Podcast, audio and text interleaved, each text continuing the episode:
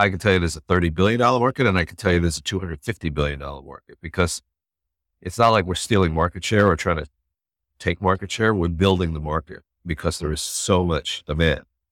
So if you look at the market, you look at the brand that's been around 13 years, you look at the platform, look at where mental health is relative to where it used to be, which is not very far. I thought it was an extraordinary opportunity to do good. So that's the, the essence of why. Welcome to the Impact Multiplier CEO podcast.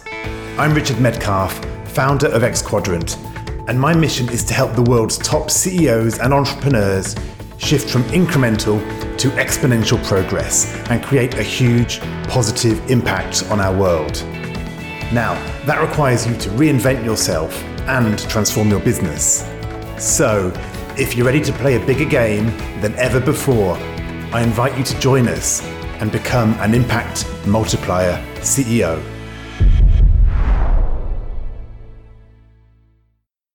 In this conversation, I speak with Jon Cohen, who is the chief executive of Talkspace. Talkspace is a digital platform expanding access to therapy for millions of Americans. And it's brought to market innovative, on demand tools and resources for people to take control of their mental health. He's also the author of the book called Swab Leadership in the Race to Provide COVID Testing to America. And what I've enjoyed about this conversation is that we get deep into many aspects of the relationship between mental health and business impact he gives us a real tour de force on what chief executives need to know about mental health and how he, as a leader, drives his own organization to achieve uh, great, impactful goals. Some of the key strategies he's learned over his lifetime of leadership in the medical and mental health areas. What I really loved is his idea of the anti permission culture. So watch out for that and uh, enjoy this conversation. It's fascinating conversation around mental health, business, and a lot more. Hi, Jon, and welcome to the show. Thank you. Good to see you. So, Jon, what I know about you is that you have a purpose to solve the mental health crisis in the United States by democratizing access to mental health services. So, my first question for you is: Is this your is this Talkspace? It's your company. Is that its purpose, or is it your personal purpose, or is it both?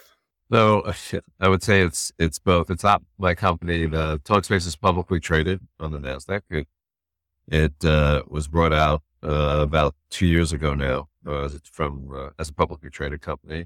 I arrived about ten months ago, and uh, not knowing much about uh, mental.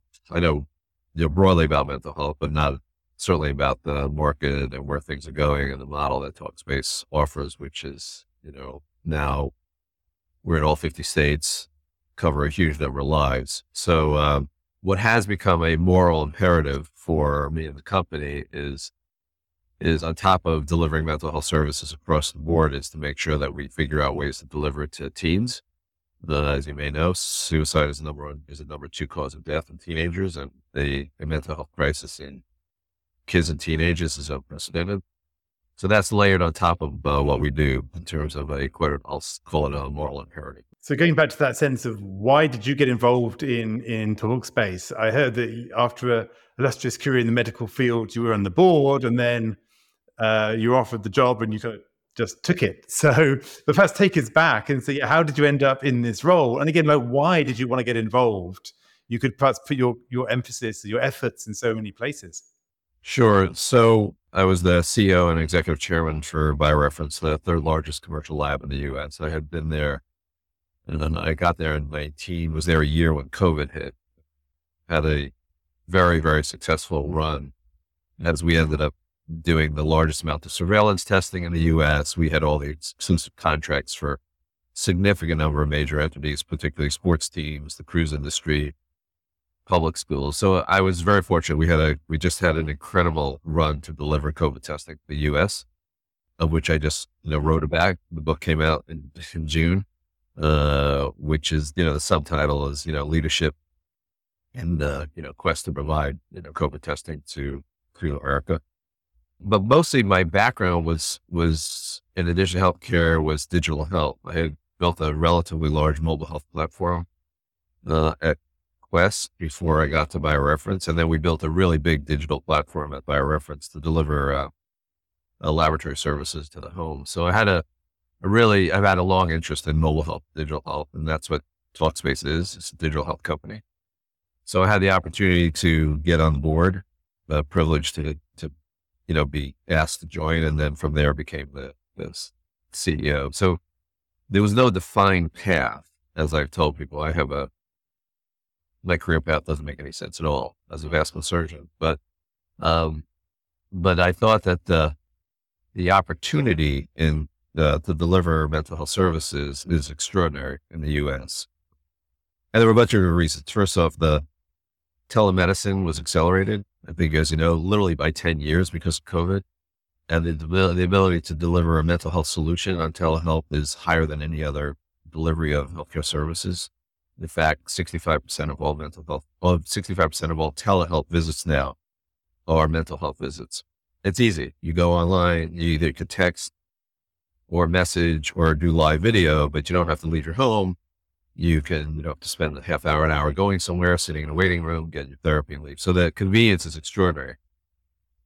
Uh, the other is the, you know, the platform for Talkspace is, is turns out to be the right one, meaning we, we are, as I said, we're in all 50 states. So we have a very large platform with over 4,400 therapists. Um, the most interesting part is we deliver therapy. At least half of the amount that, that we deliver is through texting and messaging. So Talkspace actually did all the pioneering work and all the publications and research to, to prove that you could text and message people and deliver adequate therapy. That's a big change because it means that essentially the, our therapists are available 24 seven. Now they don't have to get back to you if you text them immediately, but they're going to get back to you pretty soon. So now not only is it accessible, but it's, it's much more accessible 24 seven. So layer on top of that, the market from a business side is incalculable. I mean, I can tell you there's a $30 billion market and I can tell you there's a $250 billion market because it's not like we're stealing market share or trying to take market share. We're building the market because there is so much demand. So if you look at the market, you look at the brand that's been around 13 years, you look at the platform, look at where mental health is relative to where it used to be, which is not very far. I thought it was an extraordinary opportunity to do good. So that's the, the essence of why. Mm. Yeah. Thank you. Thank you for sharing that. So yeah, so you kind of got attracted by that pioneering edge and the fact that there was, the demand was just so, so great is what I'm really hearing. The, uh, the, the other is, is probably our biggest differentiator in the market is we are now the largest telehealth mental health company. That's what we call it in-network provider. Meaning if you have, if you get therapy through Talkspace, we have 112 million lives that are covered by the payers. So now what we do is we determine your eligibility. And if your insurance covers us, you don't have to pay or you pay $20 out of pocket.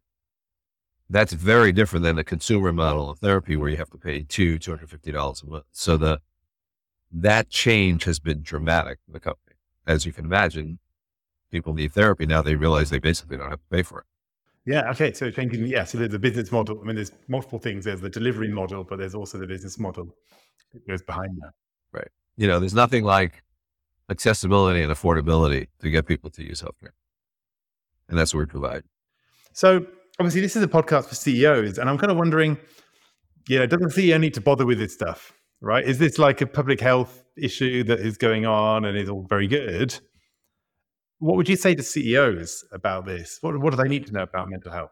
So there are, uh, I, I call them different verticals. So if you look at, if you just look at employers, uh, both large and small, no matter who you talk to, if you if you go on right now and and ask either Google or ChatGPT or something and say, what is the number one issue in 2023 facing HR executives for employers?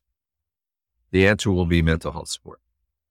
The, the, the impact on mental health on employees is extraordinary, both in terms of decreasing absenteeism, increasing performance, increasing job satisfaction, decreasing cost overall to the big, to the bigger picture of healthcare benefits, the data is very clear. It's been clear for years. So, so any company essentially is going to provide, needs to provide, and has. It's not. It's not a nice to have anymore. It's a must have mental health support to their employees.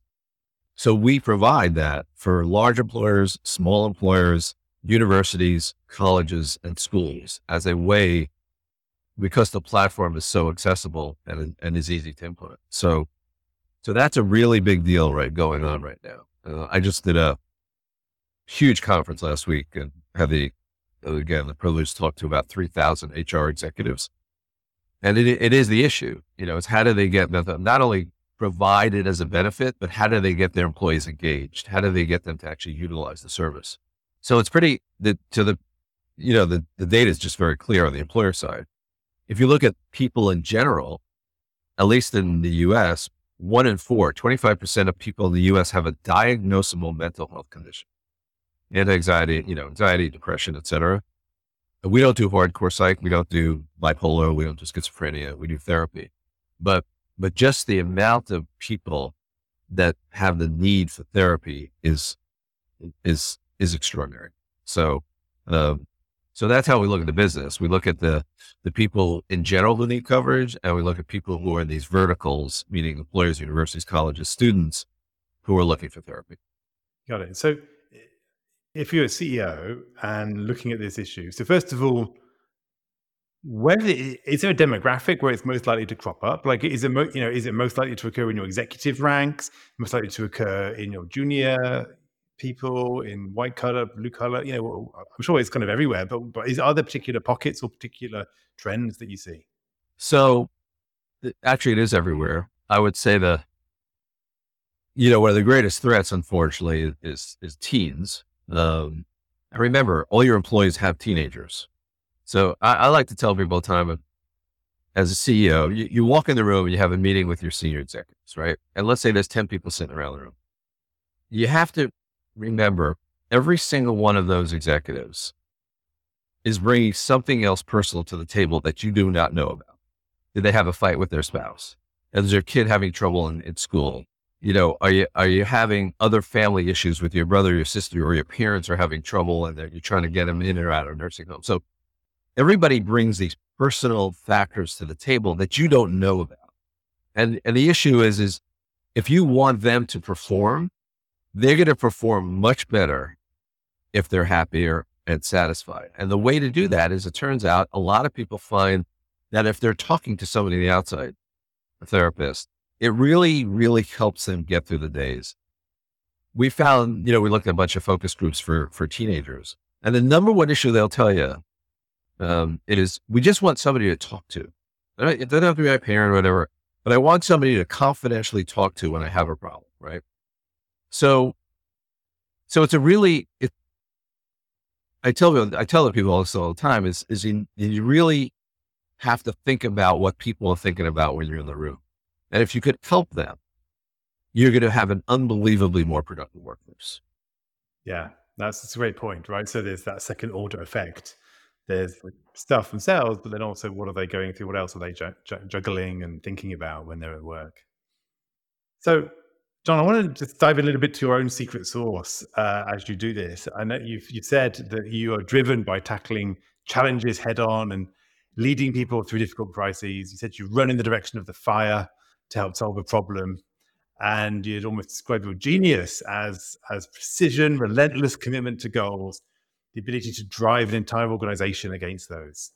So, uh, those are great um, uh, focus strengths um, tell me a bit about like how do you deploy them? So like you know perhaps perhaps within in Talkspace when you came in, or you know in a hypothetical situation, right? If like if there was some key goal that you feel you had to, to address, like how do you bring that energy? What would you actually do to um, to mobilize?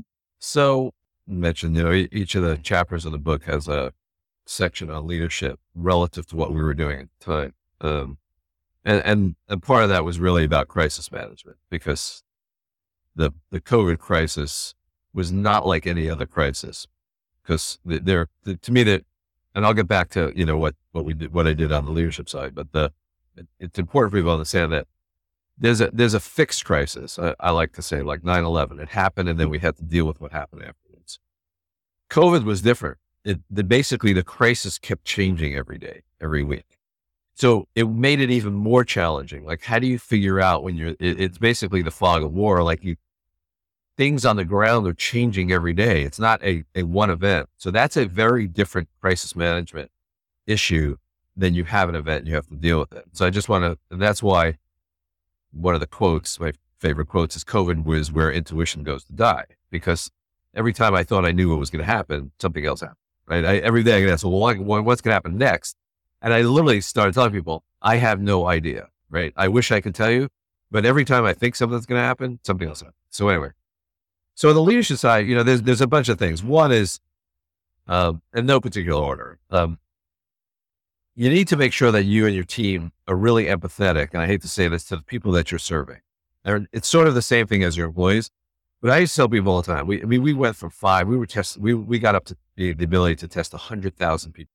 But I used to tell people, remember, every single one of those people is a patient. Every single one of those people had their nose swabbed and they're sitting around waiting for a result because they're so anxious about what's going to happen. So mm. it's very important to, to keep that in mind relative to what you're doing because it's very easy to forget that. You know, you're in the middle and how are you going to pick up the specimen? How are you going to do this? Or a mental health, how are you going to deliver the services? And are the therapists going to be available? You need to, re- to remind everybody every day that at the end of all this, there's a patient. And so that that empathy to serve is very, very, you know, is really important. Um, the other is um, is to keep. Well, I, I, like to say is to keep current. It's part of the leadership thing. It, it's um, is to really be knowledgeable about the field. And I don't want to be glib about it, but the fact is, is that most of the great ideas and everything that we've done, a lot of them came from out of industry. You know, I'd read something or we'd read something or read about something about something and say, Hey, how come we're not doing that? But that's like a great idea. How do we apply that? though? So reading and being current and keeping your orbit really big about where you're getting information is really, really important for leaders because they, you will bring ideas to the table, but you need to get them from sources that are outside of your, your usual or uh, the other is listen, you have to be comfortable living with uncertainty, you know, meaning just stuff's going to happen, right? You have to be able to live with uncertainty and be able to make decisions without adequate data. You're going to put it together. And basically what I say, you know, you're going to make a call and you're going to be wrong and you're going to be right, but you can't, you can't put yourself in a situation where you're paralyzed, right? Where you can't make a call. And that means you need to live with un- uncertainty, which is some people can and some people can't. You can probably pretty much look around your executive team and figure out who's going to be good at that and who's not. There are people who just cannot deal with making decisions without all the data. So let me ask you actually, Jon, on that. You I mean obviously you medical professional, you've had to be very data focused and many, you know, or whatever, lots of training, right? And then and then you have to get into these situations where, yeah, it is very uncertain and you don't have the data. How how did you learn to to make those calls? So first off, as right, so as I said, I'm a surgeon by training. And surgeons are a little bit different than other medical people because they they they're usually good at making decisions. I, I, I tell people all the time, what you need to know about surgeons are frequently wrong, but never in doubt, right? Like we'll always make a decision, may or may not be right, but but more so, I use a, a metaphor. I call it the little man syndrome of this little person that is sitting on your shoulder all day long. And what this person is doing is he's whispering you, he's whispering your ear. And what invariably that voice is telling you is usually the right thing to do. And you have to train yourself to listen to that voice. It is very hard for people in difficult situations to, to do that because you have a tendency to want to not make a decision or not really listen to all the facts because of prejudices that you bring to the table. And in, and in, I'll use the surgery thing as an example. You, you, you operate on a patient and you see the patient two days afterwards and patient may have a fever, not feeling well, and you sort of know that something's going on and you don't want to take that patient back to the operating room. You don't want to intervene, but your inner voice is telling you something's amiss. And that happens a lot.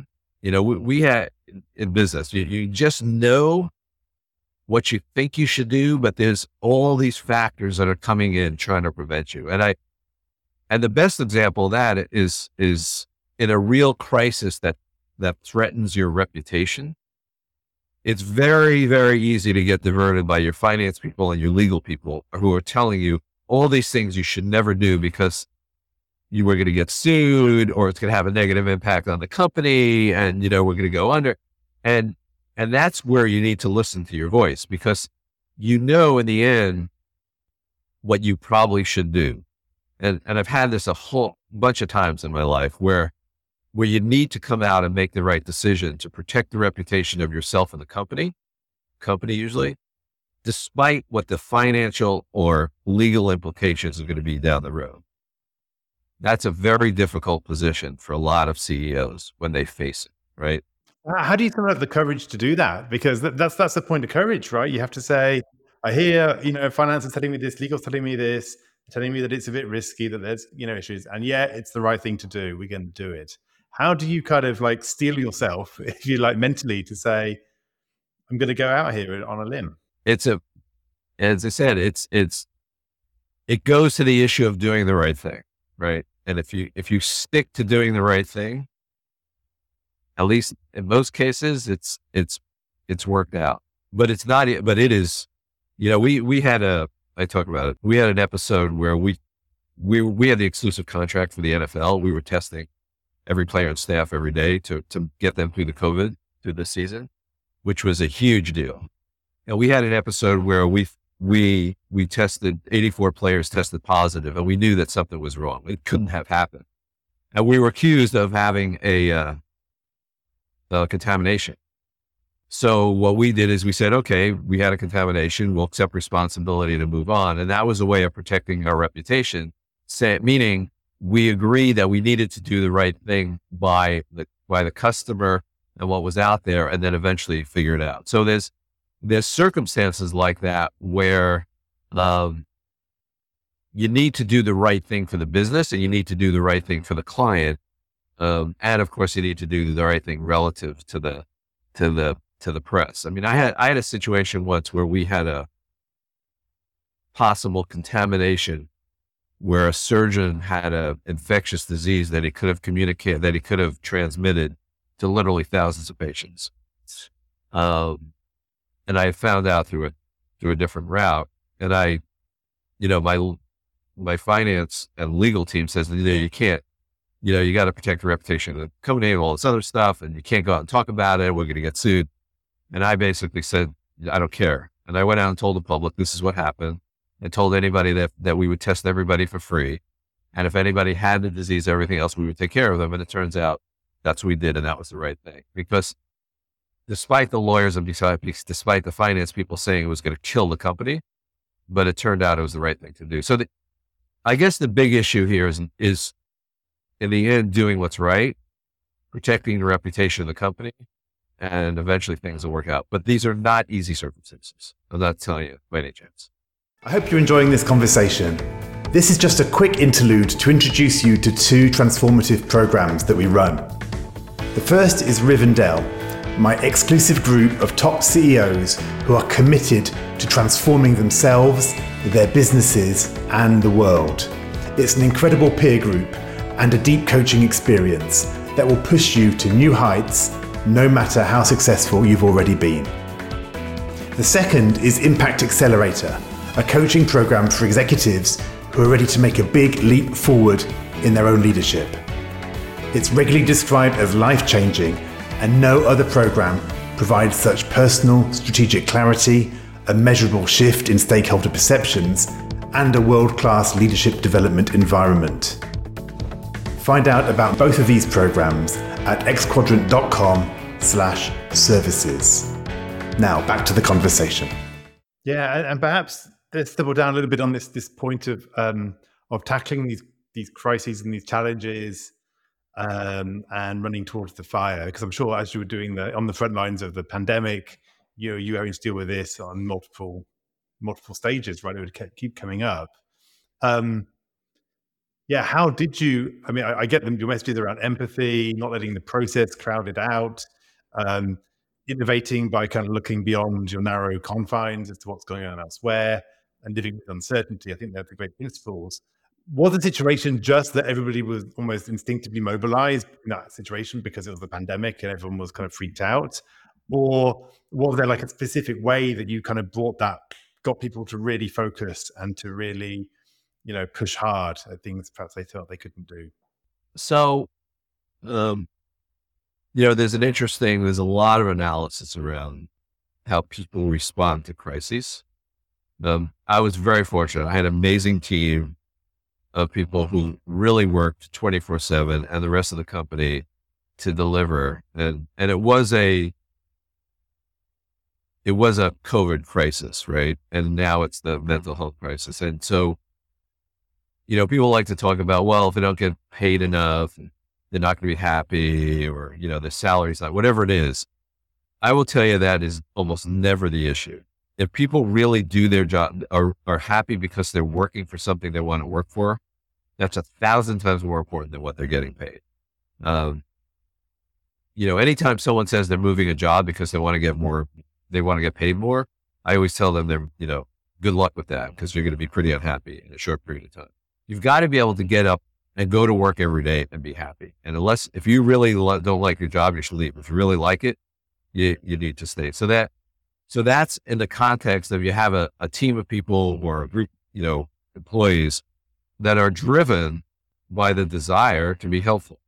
I mean, the reason we talk about that, the reason that people do firemen run into fires and police help people when they're in trouble and good Samaritans stop at the side of the road to help people and people who, who do CPR on people they don't know. And all of this is because there is absolutely some, I believe, there's some innate function in humans to help other people. And there's there's certainly some other probably dopamine surge that occurs when you feel good about helping people. But there's no question that there there is that desire. You know, people have all these other perceptions about who they like and who they don't like and prejudices, but when there's a crisis, all of that goes away. It's interesting, right? Just it just all goes away. And and I think that's what that's what that's really what moves teams to really really be helpful to really to really drive to do the right thing more than anything else is a is a is a common goal um, a common goal that they could see that they're actually making a difference yeah i think you're so right so often we we focus on the externals and it's always purpose that motivates people deep down Absolutely. I mean, it's uh, the other, which I don't want to forget, is uh, is to be effective. You also have to do what I, what I like to call is walk the walk. Right? You can't just talk the talk. Uh, meaning, you really need to understand what's going on on the ground to be effective with your your leadership group or whoever you're dealing. So you can't you can't be an armchair surgeon. You can't be you know the the leader that doesn't really understand. So the reason I talk about that is I frequently will go out in the field and understand what's going on so that I can be part of the conversation. Um, that's a really important issue. You know, there because you you'll know right away when you're in the room with people who understand what's going on who don't because they just haven't been out there to understand. Uh, you know, we had a we had a circumstance where we were we were going to be the first, we were going to launch, relaunch the cruise industry for COVID testing. And it was a really complicated set of events to get people tested on cruise ships. I won't get into all the data between the employers and the employees and how often and whether they, you know, needed to be restricted or not, and how often you test them, and all this stuff. So, but I had never, honestly, I've never been on a cruise ship. Mm-hmm. So I'm not a big cruise fan. So, you know, I, I got on a plane, I went down and, and I you know, walk through the mm-hmm. entire process, you know, soup to nuts, how they were going to get there, how they were going to do this, how they were going to board the ship, where they were going to get tested, how we were going to have the results. What, and, and that was enormously helpful to me to understand all of the complexity of mm. it. I, they could have tried to explain it to me, but, but walking the walk is really important when you're in a situation to understand what your people are talking about. Got it. Yeah, so that yeah, so walk through and to get that kind of situational awareness, I guess, of what's really what we're really talking about, right? It's easy to make business decisions from a kind of an elevated perspective. Yeah. there's nothing worse than trying to be an armchair surgeon. Just, you know, you could, you could put five surgeons in the room and they'll know immediately the person who's never not been in the OR can deal with that problem. Right? No credibility. Exactly. Okay. Um, so, Jon, let's shift gears a little bit. One of my favorite questions to ask people is, is how do you want to multiply the impact of your business, right, of Talkspace uh, over the next coming years? What would be an extraordinary outcome uh, for you guys? Yeah, I, I think the uh, the answer the answer to that is to get as many people as possible onto the platform, which will be the big multiplier. And in general, those are some of them are going to be relatively large populations who will be able to access Talkspace. Um, thousands of people a, in other words, thousands of potential customers at a time, mm-hmm. cities, states, well, very, very large groups, those kind of things would be the really big accelerator for us. Um, that's one. The second will be I mentioned earlier, we have 112 million covered lives, which means there's 112 million people in the U.S. who now have insurance that, that Talkspace covers. Mm-hmm. That number is going to grow substantially in the next year. There are 330 million people in the U.S. We're going to we're going to bump that number up, which means that many many more people will have access. As many many more people have access, you can imagine the multiplier effect for us is going to be really big. So I only need a small percent of utilization to have a really big impact. So, so those are the those are the key bits. Yeah, and, and so what are we talking about? Like, how what's what would that scaling look like? Is it 10xing the number of people on the platform, adding 50%? You know, what, what does it look like?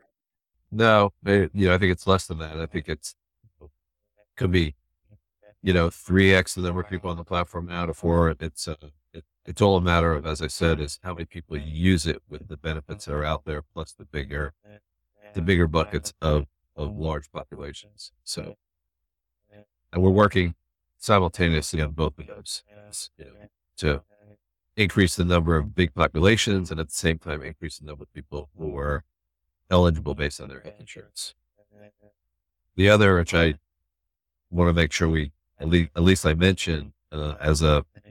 on the leadership side is uh-huh. is that uh-huh. the customer is king.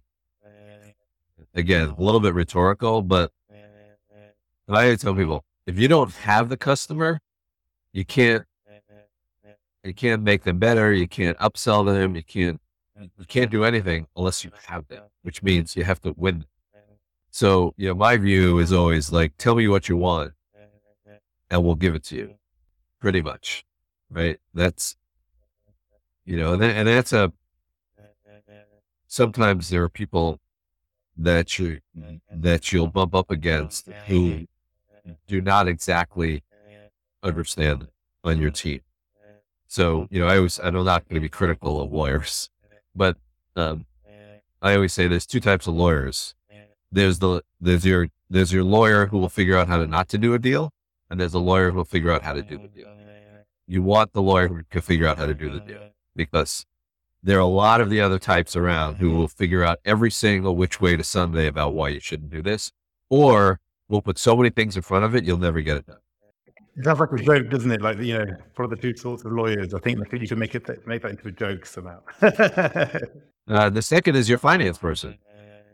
Sometime every yeah, I I fight I would argue with finance people all the time because you know they are always going to look at something and say, okay, you know, where what's the margin of this, or you know, how much you make, or is it really worth it? there are other factors that go into doing deals. So you can do you can do one deal where you're going to barely make margin or break even, but your ability to get other deals because you did that deal is mm-hmm. enormously uh, impact. It has a huge impact on the ability to do others. Um, so so sometimes it's not just about the margin; it's about the bigger picture, and that's where the CEOs really have a big they need to see, you need to see the big picture.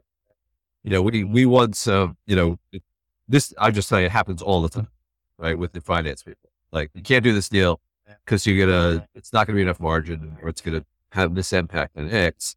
without seeing the bigger picture of how much more business you're going to get because you do this deal. For sure. And so, Jon, my related question is how do you need to shift yourself to multiply your impact? Because as CEO, you, you always, you know, we're always a, a cap, right, a, a, lid on our own business in some ways, right? Uh, if, but if we change, our business can change. So I'm wondering, yeah, what my what your next evolution might be on your long and steep journey as yeah as you help the company scale. So yeah, which gets back again to the, the, thing that people do talk about about um, you absolutely have to have talented people around you, right? And, and so the the first, literally the first thing I told the team that I arrived when I arrived at Talkspace, first time we're in the room together, I told them that you're all you're all here for a reason. You're all incredibly talented, as far as I can tell. Um, but here's the oh. important thing: is you need to you need to develop what we what I call an anti-permission culture. There are a lot of people who are waiting around, waiting for somebody to say okay. You cannot have a bunch of senior executives who are waiting around to, to, for you to see or someone to say it's okay. What they need to understand is they're there. They need to do their job. You're going to back them up. They may make mistakes, which is fine, but they can't not move forward without asking your permission. And I came, I was in that circumstance at one point where everything I did, the person, the CEO reported to wanted to approve it. And, uh, you know, then you just, you're paralyzed, right? Cause you just, so you can't exist in a permission culture. It has to be an anti-permission culture. And you have to, and you have to act that way so that people who are reporting to you understand that you're real about that, which means you have to trust that they're going to do it. And, and they're going to make wrong decisions. People are just, it's just going to happen. But it's not like they're going to make a wrong decision and you're going to berate, you know, you're going to berate them or take them over the coals you're going to say, listen, it happened. It, it's fine. Let's move on. I understand why you made the decision. So they need to understand that you're supportive of them. That's a really big deal in terms of leveraging your ability as a leader. Because if you think you're going to make, yeah, otherwise you're, like you said, your capacity strength, right? You just can't. I, and that was the first discussion I had with my team. And, and I will tell you, it's hard for some people. There are some people who really have trouble making decisions without getting approval. Now, maybe it's a childhood thing, whatever, you know, whatever, but there are, you don't, you, you got to get away from, you, you can't have those people in the organization. You need people who can decide. And so, Jon, if you bring that back to you, like what's what's your stretch in that? What's going to be a bit edgy for you? Where do you feel you might be able to, you know, shift how you do things to create a new level of results for yourself? I would say the biggest thing for me is to continue to to bring new ideas to the table, continue to read, continue to get outside information, continue to understand the space. I'm really far along than I was 10 months ago, but there's more for me to learn. But I think, you know, the, the most important thing that I can do right now is the a couple things. One is certainly bringing new ideas and the, the other is, um, is to continue to keep people focused on what we've decided strategy is moving forward. But I do still read a lot. I do audiobooks and read. Um, those are very helpful to me, uh, to what I bring to the table. I have to tell you. Yeah. Well, they say readers are leaders and leaders are readers, right? It's a phrase. And uh, that's true. Yeah. And and I think you're right. There's a great, there's a lot of wisdom in, in that and, and stretching and, and bringing innovation, right? What a great thing. Yeah. I'd like to, to see your stretch as how am I bringing my creativity right to my fore? I'm innovation. And I find a lot of leaders they do get they get bogged down in the operational stuff, and and I, you know I, had a, I ran a session yesterday with a whole bunch of CEOs, and I one of the things we discussed, I, I said to them like you've got to optimize for creativity and not for productivity. Most CEOs are still locked into optimizing for productivity, but there's so many hours in the day and they've got so many big organizations that that's not really going to move the needle. It's only when they're creative that they're going to. Yeah. I, so I'll give you a great example. I mean, honestly, I would tell you six months ago, you know, the favorite topic of, of course, for everybody is AI, right? And, you know, I would tell you five, six months ago, I really had zero knowledge about AI, right? I mean, you know, and then, you know, ChatGPT and these other things came out. It was interesting. I wasn't sure. And then, you know, I like, I made the decision, all right, I, this is something I probably need to know. right? Um, so I dug pretty deep, figured it out, looked around what's going on, you know, read, listened to, and did a whole bunch of stuff. And then, and basically forced the team to develop an AI strategy for Talkspace. And it's had a huge impact. Now, I could blame the team and say, like, why did you guys not do it? But my view is, is, you know, they're busy, they're doing their thing, and that's my job. So we've now, you know, developed a whole AI strategy. We launched a bunch of initiatives now.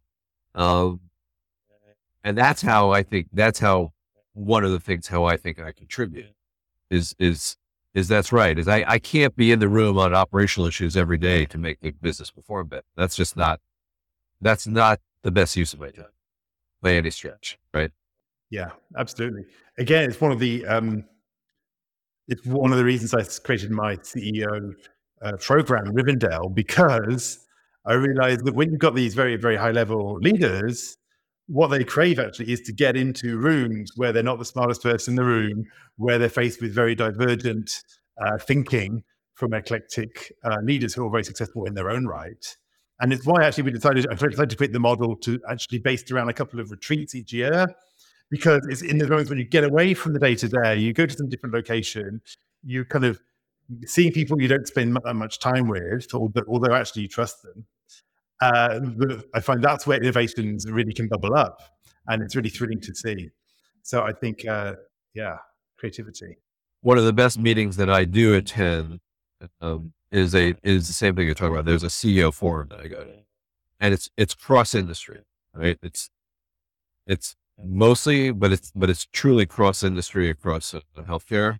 Um, and yes, I think that's probably the best meeting.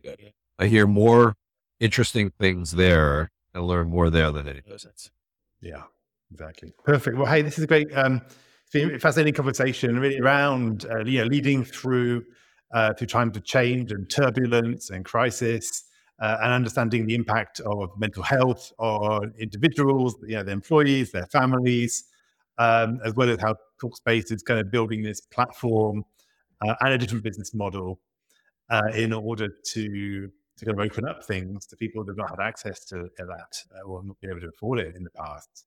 So thank you for this uh, discussion. Jon, I know you've got your book out. Uh, do you want to just remind us what that's called, where people can find it? And also just if they want to get in touch with you or, or Talkspace, where do they do that? Sure. So the book is called uh, SWAB, S-W-A-B, of course had a big picture of somebody getting swabbed in the picture. Um, if you go to, you know, listen, 80% of books are bought through Amazon. You know, if you go to Amazon and you put Cohen and swab in, it'll come up immediately. Um, so that's, you know, as I said, it came out the end of June. Uh, and we, we have had, fortunately, a bunch of companies buy it, bulk sales, distributed, and have asked me to talk about leadership, et cetera. So, um, the, uh, and then if they want to, if you want to find me, it's, it's pretty easy. It's, it's my name at talkspace.com with a dot. So it's J O N dot Cohen. So it's J O N dot C O H E N at talkspace.com. Um, and I'm really good about responding to emails. So, you know, I, I'm one of those guys that my email update. So, uh, you know, that it's an easy way to find it. Perfect. So, Jon, thanks once again. Thank you for um, uh, tackling this particular uh, burning fire of mental health and all the insights you've shared. Um, look forward to continuing with Thank you very much. I appreciate it. Bye now. Well, that's a wrap. If you received value from this conversation, please do leave us a review on your favorite podcast platform. We deeply appreciate it. And if you'd like to check out the show notes from this episode, head to xquadrant.com slash podcast where you'll find all the details. Now, finally, when you're in top leadership, who supports and challenges you at a deep level to help you multiply your impact. Discover more about the different ways we can support you at xquadrant.com.